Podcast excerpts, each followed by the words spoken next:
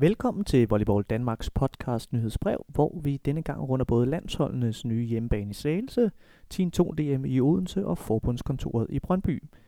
Din vært i dag er Jakob Værme Lykke. Vi begynder på de danske landsholds nye hjemmebane, Andborgskovhallen i Slagelse, der blev indvidet med maner.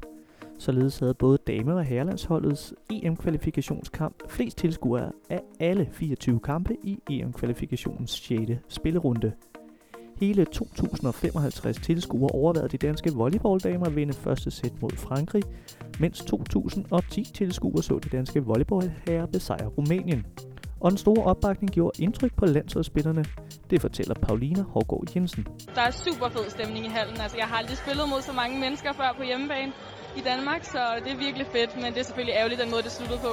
Og jeg har lige håbet, at vi ville give den en skalle til sidst, men det, det skete ikke.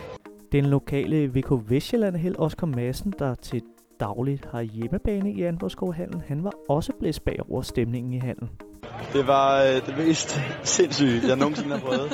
øh, der var knald på fra start, og man kunne bare mærke publikum overalt. Øh, uanset hvilken krog du var i på banen, så var der så mange mennesker, der bare jublede og var glade. Det var mega fedt. Fra seniorlandsholdene skal vi et smut forbi de danske ungdomslandshold, der har været ude i Europa for at spille en kvalifikation. U16-pigerne spillede sig på færgerne frem til finalen i første runde, hvor de mødte Finland.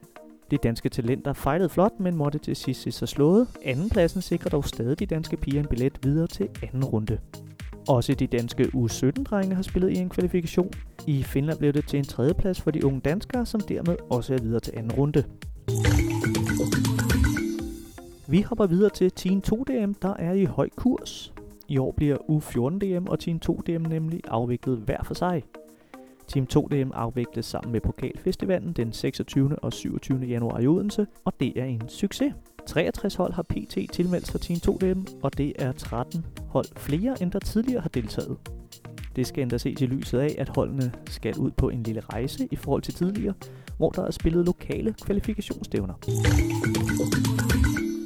Vi slutter af med en nyhed omkring Volleyball Danmark, der arbejder på en ny organisering af forbundet.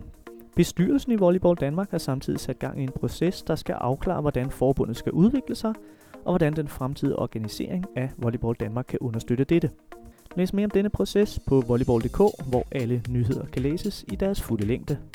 Det var alt for denne gang. Tak fordi du lyttede med.